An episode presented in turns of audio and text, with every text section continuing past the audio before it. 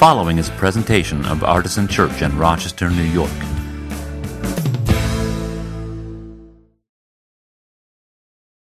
Before we start, I want to have a, scripture reading. And I've asked Franklin at the last minute th- this morning if he would read this, and he graciously agreed to do it. Thank you, Franklin. Um, so let me just get this up here so you can be heard. That? Come right up close to it. Therefore, each of you must put off falsehood and speak truthfully to your neighbor. For we are all members of one body. In your anger, do not sin. Do not let the sun go down while you are still angry, and do not give the devil a foothold. Anyone who has been stealing must steal no longer, but must work, doing something useful with their own hands, that they may have something to share with those in need. Do not let any unwholesome talk come out of your mouths, but only what is helpful for building others up according to their needs, that it may benefit those who listen. And do not grieve the Holy Spirit of God, with whom you, are, you were sealed for the day of redemption. Get rid of all the bitterness, rage, and anger, brawling and slander, along with every form of malice. Be kind and compassionate to one another, forgiving each other, just as Christ God forgave you. All right. Thank you very much. Sure. So if you happen to follow along in your red, the red Bibles that we have around the room, you may have noticed that's a, a different translation of the original text there. And I did that for a reason, which I will explain to you in a little bit. But first, let me give you some context for what we're doing this morning. We're in uh, the fourth week here at Artisan of our 2015 summer read. Uh, this is now the third year of this tradition. So we've done it three years in a row, which I think means that at this point, if I decided not to do it, I would probably get fired. Um, that's how traditions work in the church. Once is an event, twice isn't a coincidence. If you do it three times and then never do it again, people are going to get very mad at you. Um, but I think that's okay, because I actually like this tradition of reading a book together, and it's kind of fun uh, to get an overview of what another author, another person, another voice thinks about our faith. And this year's uh, book is Life Together by Dietrich Bonhoeffer, which I do have one copy left of. I think somebody asked me to order one and then didn't come and get it. So uh, we only have one more week of the series left, but the book is still good and it's still summer, and you still go to Artisan. So you could still do the Artisan summer read if you wanted to. Um, we're not going to be legalistic about the dates. Um, so while we're going through this series, the sermons are a little bit different, right? We're getting Bonhoeffer's perspective, and I'm trying to kind of uh, share that with you a little bit and help us think uh, a little bit more deeply about what we've read, those of us who've read it, and help those of us who haven't read it to kind of catch up with the ideas. And we're, we're left somewhat with Bonhoeffer's choices of Scripture. Thankfully, he uses a lot of Scripture in each one of these chapters, and so it hasn't been too hard to find something to, to land on as a foundational text. This, this morning we're using Ephesians 4. We also get his particular theology which uh, sometimes, uh, frankly, I don't exactly agree with, and I know that not all of you agree with it. Um, there'll be a big disagreement that Bonhoeffer and I have today, um, but um, we're cool. It'll be all right. Um, and I will get straight in the life to come. So we have two more Sundays of this, today and, and, next week, and then we're, we're actually back to the Gospel of John for two weeks following that, and I, am really excited about those messages, so um, looking forward to that. All right, so today's uh, chapter is chapter 4, which is titled Ministry. So I'd like to ask you, um, when you think about the word ministry in the context of Christian community, what comes to your mind? Take just a minute and let those light bulbs come on. If we're sitting in a church and I say the word ministry, what does that mean? I don't know about you, but my first answer would have been some version of doing stuff, right? Uh, so I am a person who went into the ministry. Vocationally, I am in ministry. but uh, of course, many of you are in ministry in some way or another as well. Um, thinking just about the ministries within our church community, there's people who are on our greeting team, and there's people who make music, and there's people who brew coffee, thanks be to God, and there's people who uh, work with our social justice team. All kinds of stuff that goes on that we might call ministry or ministry teams. How many of you thought that way too? That ministry is basically doing stuff in the church, right? Uh, if you're a little bit more academically minded, uh, you might have you might know that ministry comes from a Latin word that means service. So you might think of ministry more broadly as serving people in one way or another. Um, somebody, I think it probably was Tony, um, brought me my glass of water this morning. That is an act of ministry, an act of service, because uh, he or somebody else knows by now that I always forget to bring it, and I sometimes get coughing and I'm all dry throated, and it's terrible. So, that kind of ministry is service. Well, for, for Bonhoeffer, uh, he doesn't really conceive of ministry as doing stuff. In this chapter and in this book, Life Together, ministry is more about who we are and what we offer and extend to each other in relationship.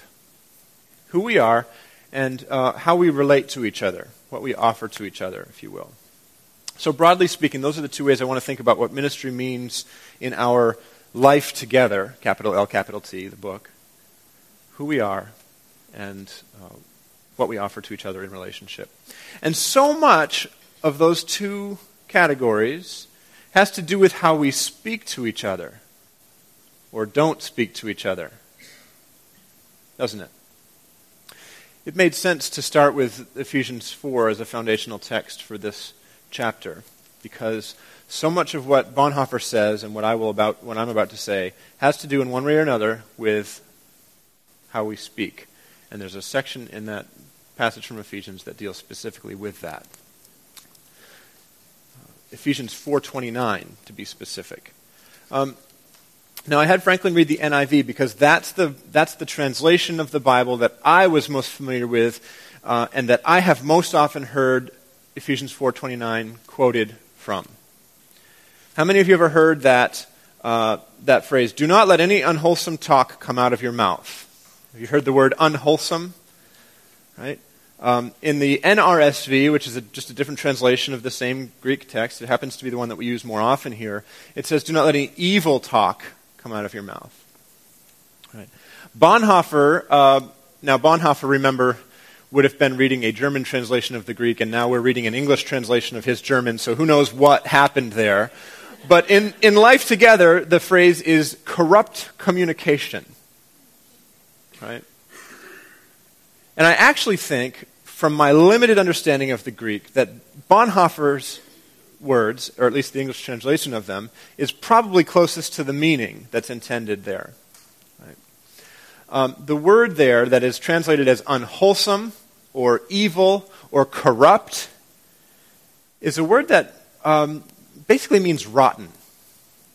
And every other place in the New Testament where it's used, it's referring to a tree.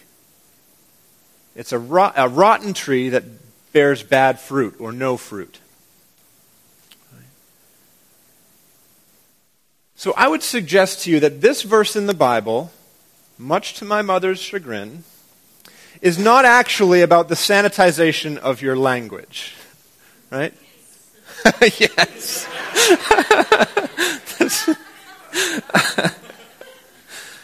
uh,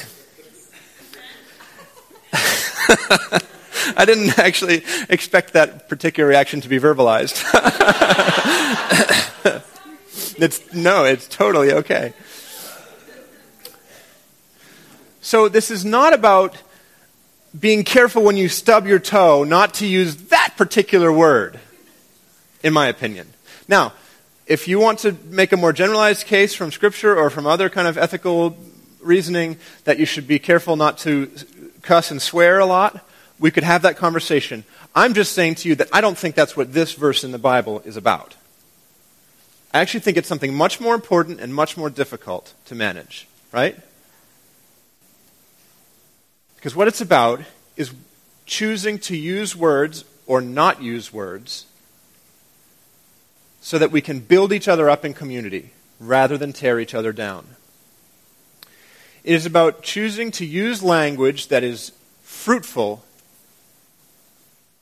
and nourishing in each other's lives rather than language that is rotten and corrupt in each other's lives. And honestly, I think the number of letters in the word has so little to do with that, I couldn't even care less about that if I tried. Because there's a whole lot of people uh, within Christendom, and I at times have been one of them, who are so sanctimonious and pious when it comes to swearing, and yet they're, they're sugary, beautiful, PG or rated G words do more to damage and tear people down than all the 4 and 12 letter words you could possibly use.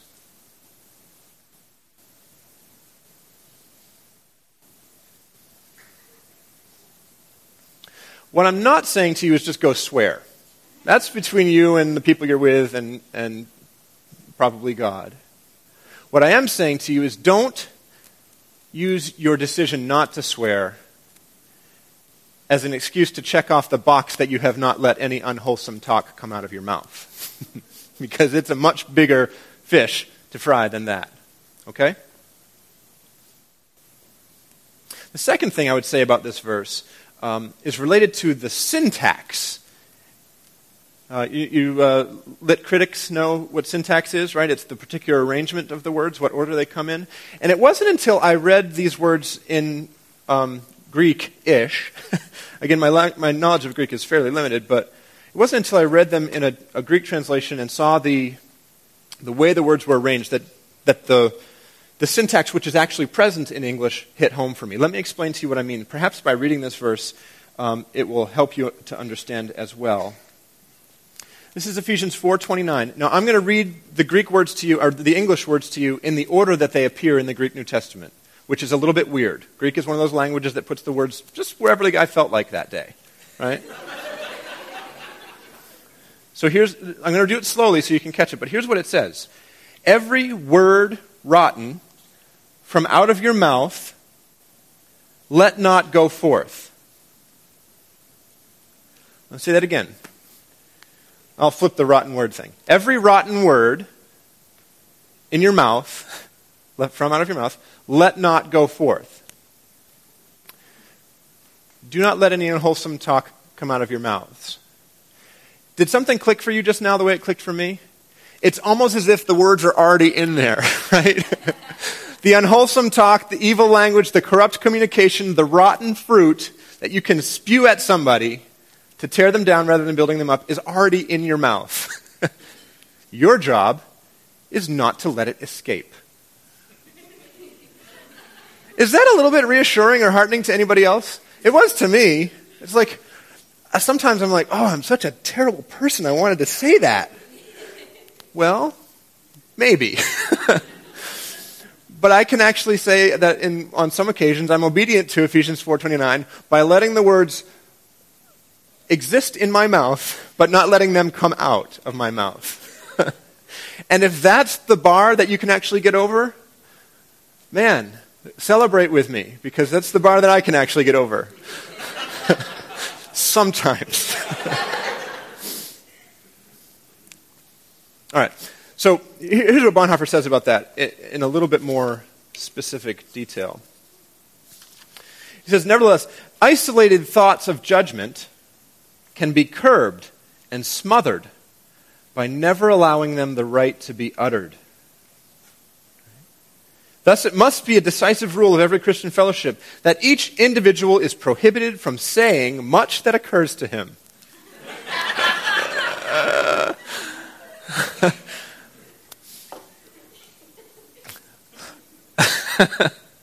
I don't know if Bonhoeffer intended that line to be funny, but when you read it like that, it is, isn't it? He goes on to, to, to kind of speculate about the nature of people. Uh, God did not make this person as I would have made him. How many times have you said that?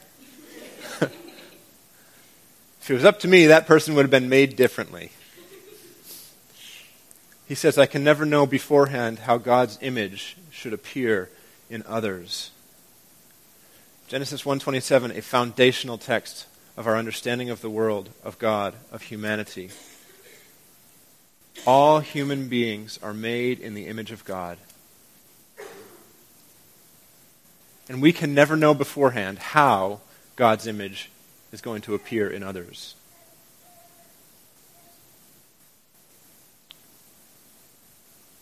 Another thing that Bonhoeffer says is this, and I wonder if this, if you read it or if when I say it, it'll trigger anything with you. He says, "Only when the smallest link is securely interlocked is the chain unbreakable." Does that remind you of a common phrase in English? A chain is only as strong as its weakest link. Okay, that may or may not be true, but this isn't what Bonhoeffer is saying. What Bonhoeffer is saying is much more profound. He doesn't say weakest, he says smallest. Only when the smallest link is securely interlocked is the chain unbreakable. So, whatever judgment you might want to pass on somebody for being a small link, and that would be a great euphemism, wouldn't it? Now, that person's kind of a small link, if you know what I mean. if you don't want your small links to tear down your community, what you have to do is not, rem- if you want your chain to be strong, let's say it this way, what you, what you have to do is not prevent weak links or small links from being there. What you have to do is actually secure them and interlock them into community even better. Because the strength of the whole chain, this is why he says we're all members, we're all parts of one another, we're all parts of the same body. That's what Paul says, right? So if there's one that's small and weak, the way that we uh, prevent that from, from making the chain fall apart or the body become broken is we make it a, a, more, a more secure connection to that link. So this is all under the section of uh, the ministry of holding one's tongue. How many of you, when I said, what do you think of when I say the word ministry, thought, oh, I'm shutting up? no. The people who are in ministry are usually ones who can't stop talking.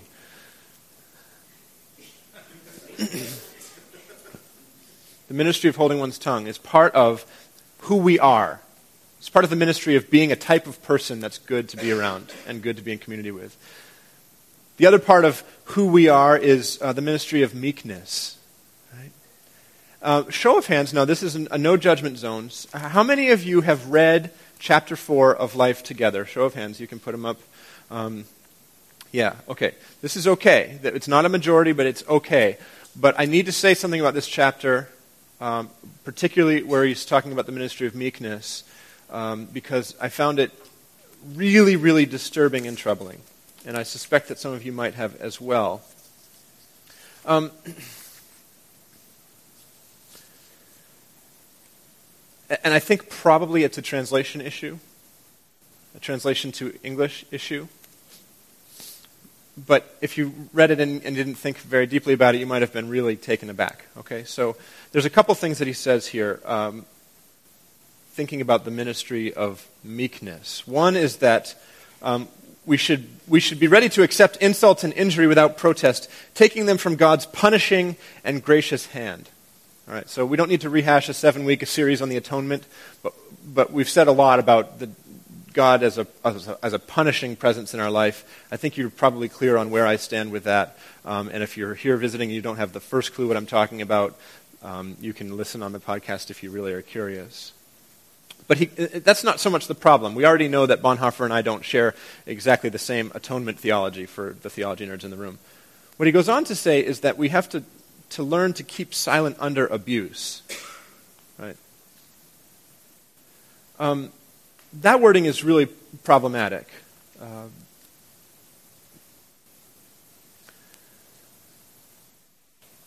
I want to tell you in no uncertain terms, each person in the room and anybody listening online, that if you are suffering abuse, what, what we would truly call abuse. This is why I say it's a translation issue. I think abuse is probably the wrong word to use, and maybe in the 50s or whenever this translation was done, it was okay. But if you are suffering what we would call abuse nowadays at the hands of another member of your community, at the hands of someone in your family, a parent or partner or spouse. Perhaps especially if you're, hand, if you're, if you're experiencing abuse at the hands of a, a pastor or teacher within your church or from anyone else, I want to tell you this is not from God. This is not some divine punishing grace, right? Whatever Bonhoeffer says. Abuse is not something that God is using to bring something forth in you. Abuse is nothing but evil. It does not come from God, it comes from the Satan. It's not something that you have to bear quietly in order to be considered a good Christian or a good wife or a good child. It's evil, it's from the devil, and if you're experiencing it, you should move to safety as quickly as you can and tell someone in authority. And if they don't listen, you should tell somebody else. And if they don't listen, you should tell someone else until somebody listens and starts to do something about it. Spiritual abuse is real. It happens in all types of churches. It's not a Catholic thing. It's not a fundamentalist Baptist thing. It's not a evangelical thing. It's a human thing. It's an, it's an evil thing. Right? So when Bonhoeffer says we have to learn to suffer abuse patiently, I don't think what he means, and if he did, I would have a very loud argument with him, and some people might tell me that I was letting unwholesome talk come out of my mouth. but I don't think what he means is that whatever is happening to you, you just have to keep silent and bear it. That is a lie. That comes from hell. Can I be clearer about this? Do I need to be clearer about this? Right? Okay. That having been said, is there a sense in which it's important for us to make meekness a part of our identity as Christians? Absolutely, there is. Absolutely. It has nothing to do with bearing what we would term abuse nowadays. That's all I mean to say. But when he gets a little bit more specific, it, it, and the language of starts to be more explanatory, I'm, i can kind of get back on track with him. So, for example, he says the desire for one's own honor hinders faith. One who seeks his own honor is no longer seeking God and his neighbor. Right? If that's your definition of meekness, yes, I will sign up for that one. And he also says this. This, I think, is super profound. He says, If my sinfulness appears to me to be in any way smaller or less detestable in comparison with the sins of others, I am still not recognizing my sinfulness at all.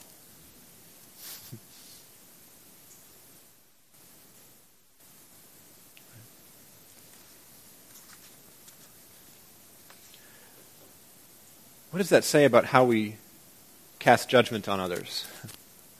What does that say about the fact that we find it very easy sometimes to criticize those um, who sin in one particular way or another? And you can almost identify the, the stream of Christianity that a church is part of or a person is part of by which sins they like to condemn in other people. Right? for the conservative church, they like to, they're, they're, they seem very preoccupied with other people's sexual behaviors. And in the liberal church, they seem very preoccupied with other people's ability to, to bring forth the fullness of God's justice in their neighborhood overnight. and there's lots of space in between. But what Bonhoeffer says is that if you look at your own sins and they still look smaller to you than everybody else's, you're really not looking hard enough. All right. So that's the first part of our ministry to each other um, who we are, the ministry of holding our tongues and the ministry of, of meekness. What about what we offer to each other, how we relate to each other? That's the second category uh, of ministry. And Bonhoeffer calls this true brotherly service. Right? We don't have to get hung up on the gender of that. It's a service to those who are siblings in faith. I'm going to kind of fly through these. There's, there's, I'll give you less detail here, but uh, the ministry of listening. Bonhoeffer, just as to love God begins with listening to His Word, so the beginning of love for the brethren is learning to listen to them. Interesting, that parallel, isn't it? If you love God, you listen to His words through Scripture. If you love human beings, you listen to their words. He says our attitude toward our brother only reflects our relationship to God. And he who can no longer listen to his brother will soon be no longer listening to God either. He will be doing nothing but prattle in the presence of God, too. right? So if you know somebody who, uh, in conversation, does nothing but prattle, uh, you can be really uh, high holy horse and think to yourself, that person probably just prattles on in the presence of God, too. No, I wouldn't recommend that. we might have to go to the back, back to the last one about recognizing our own sin first. So, the ministry of listening, an important one. It, it, it's an evidence of love extended to others in the community to listen when they speak. The ministry of helpfulness. Here he says, we must be ready to allow ourselves to be interrupted by God. Right?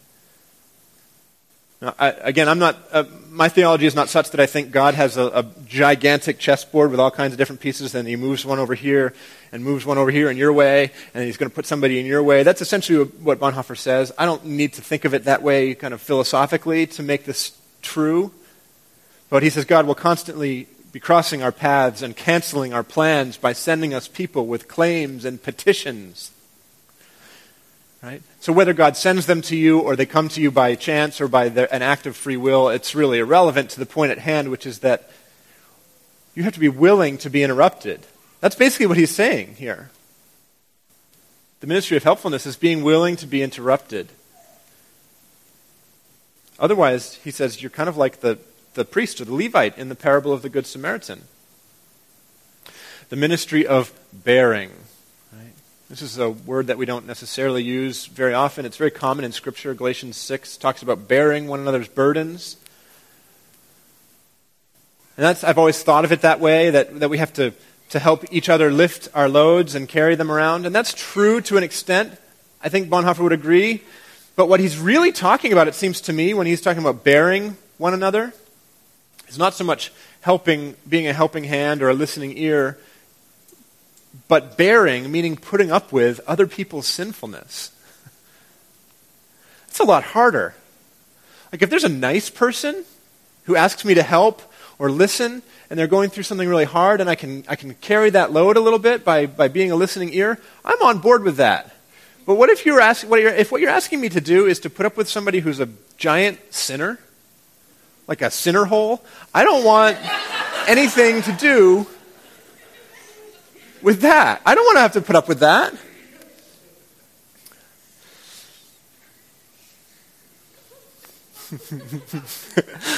um, yeah, I didn't write that word in my notes, strangely enough, but I might use it in the future. I like that. Uh, that person's a small link, and that person's a sinner hole. I think that's good. This, the problem with being unwilling to bear with sinners is that if we're going to imitate Christ, this is entirely his work. This is precisely what he did.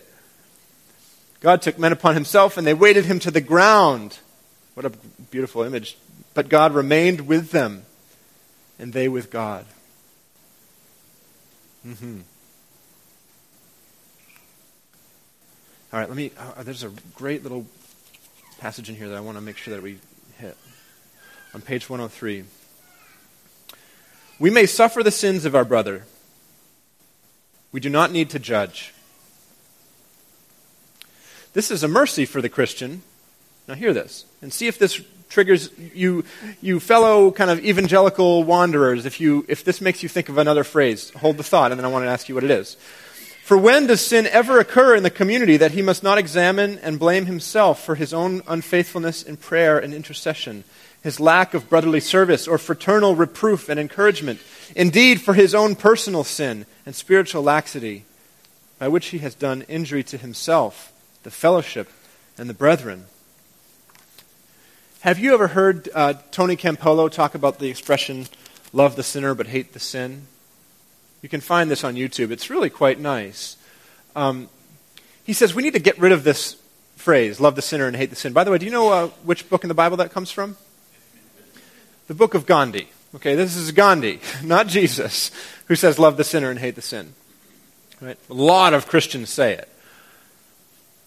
What Tony Campolo says is that's not what Jesus teaches at all. What Jesus teaches is that you should love the sinner and hate your own sin.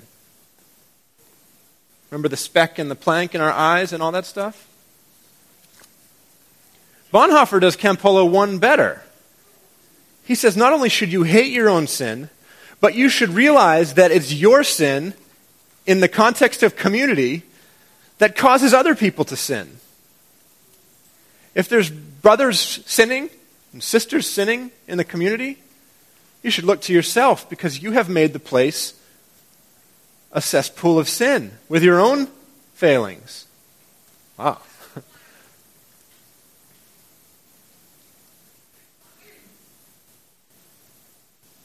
So here's the good news. If you are bearing other people's sin, this is what Bonhoeffer says He who is bearing others knows that he himself is being borne. Not born like a baby is born, but born like lifted up and carried, put up with. If you're putting up with other people's sin, that means they're putting up with your sin, and only in this strength can you go on putting up with their sin. wow. So the ministry of uh, bearing, the ministry of helpfulness, the ministry of listening. Now he concludes with two other ministries of, and I'm going to go really fast here because frankly these are the most advanced ministries. And I don't think most of us are ready for them. They are the ministries of proclaiming and authority. By proclaiming, Bonhoeffer means the free communication of the word from one person to another person. But he's very, very, very clear that this does not happen and cannot happen and will not be successful unless it is preceded by the ministry of listening and helpfulness and bearing. Right? So this is one of those things where it's like, okay, yes, that's what we should do. We should be proclaiming the word to each other but not until we get through the other ones. And so, uh, if we work really hard at those, we may have a lot of years ahead of us making the attempt before we're ready to get to the ministry of proclaiming, let alone the ministry of authority. Right? This is why sometimes my job is terrifying. I don't usually have the option not to proclaim something on a Sunday morning. And I hope that, um, in all seriousness, I hope that my own sin and my own poor attitudes and my own lack of meekness and inability to hold my tongue and my unhelpfulness and my unwillingness to bear with other people, I hope that all of those things uh, are not too big a wall around the type of proclamation that I try to do for you.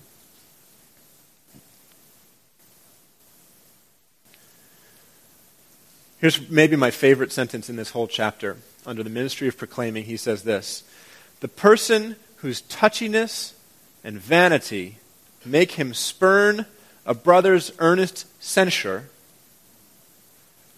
cannot speak the truth in humility to others. It's a very simple litmus test. If you want to know whether you're ready to speak the truth in others, just look at how you respond when they speak the truth to you. If your response is touchiness and vanity, the test strip is blue. And you are not ready to proclaim the word to other people. If your response is not to be touchy and not to be vain and to take it well, the test strip is, I don't know, white or pink or something. I don't know how, I don't know from test strips. I always look at red. Thank you. Thank you, Angela. Whenever I have a sciency thing that I start to talk about that I didn't plan to talk about, I'm like clueless and I have to look at Angela and she always goes, So if your test strip comes up red, you can proclaim the words to others. But if it's blue, uh-uh. Do we all, are we all clear on this? I think it's very clear. It's science. It's science. and the ministry of authority is the, the last one. Uh, he says genuine spiritual authority is to be found only where the ministry of hearing helping, bearing, and proclaiming is carried out. So authority is the pinnacle of the ministry mountain. It is the last one that anybody is ready to exercise. And um, if there is anybody in the room ready to exercise this um, well, it's, I don't know who it is, except that it's probably not me. What I would say is this if you see someone, and this goes back to what I was saying about spiritual abuse, if you see someone exercising authority, now if you're listening on a podcast, I just made the air quotes. If you see someone exercising authority in a way that appears to be impressive, or in a way that's trying to appear impressive, that is, by definition, not actually spiritual authority. Spiritual authority comes out of humility and meekness and listening. It comes out of a Christ like posture, and it is effected, it is acted out in a way that reflects the, the ministry of Jesus himself. So if you see someone um, exercising what they are calling authority in a church setting and it doesn't look like Jesus, they do not have any authority.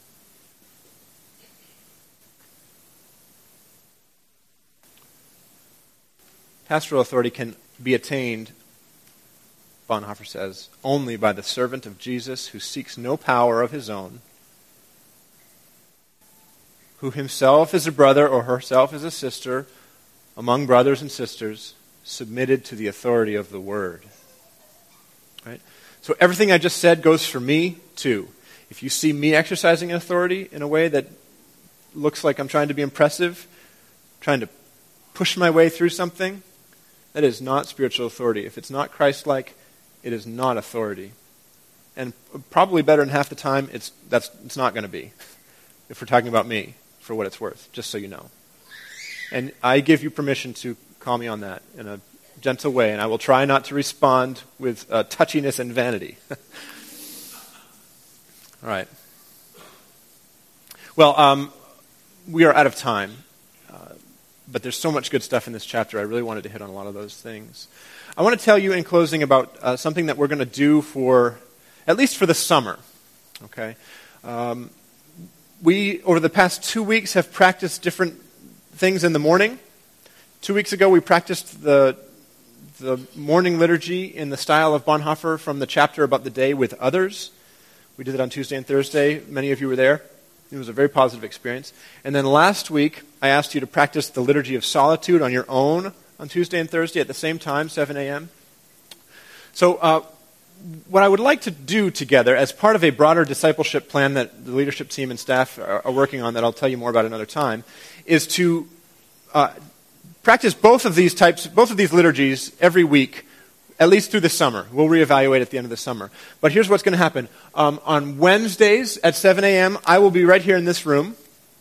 And um, our rain guests will be just kind of leaving at 7. So if you come in on, on Wednesday at 7, uh, just make sure that you're considerate and courteous of them as, as they're going on to their day. And you can come right to this place at 7. Um, I think it's 7. Am I right about that, Vera? Yeah, okay. So we'll be here at 7 a.m., and we'll do the, the little liturgy that we did two weeks ago, and we're going to do that every week for the summer. And then on Friday at 7 a.m., I'm going to invite everybody in the community who's able to to do the, the liturgy of solitude, right?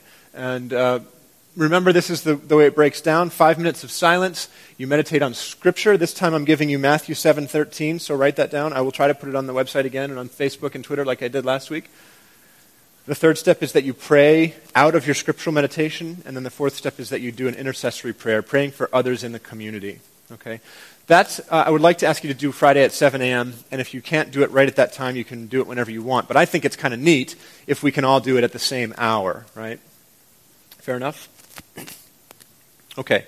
Um, Anna and the band, you guys can begin to make your way up here. I've cut into your time for the, the closing songs and for communion. I apologize for that. So go ahead and make yourselves ready, and uh, I will uh, introduce the communion, and um, we can close our service with a couple of songs. But, uh, okay. With apologies for the kind of abrupt transition, I want to invite you now to receive the sacrament of Holy Communion. Um, at Artisan, we have an open table, which means that uh, all who are seeking to follow Jesus, trusting Him as Savior, are welcome to participate. And uh, you can come to the table and tear off a piece of the bread and dip it in one of the cups. We have two stations. Each station has wine and juice.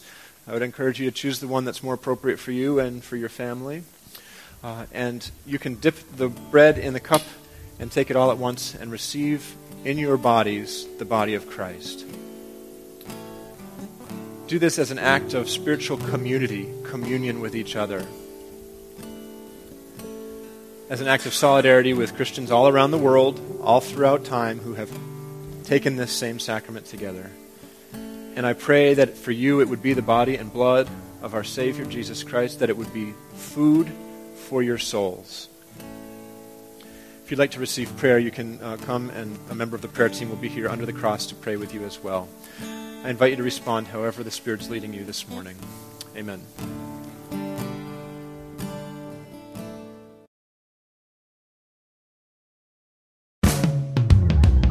For more information, visit us at artisanchurch.com.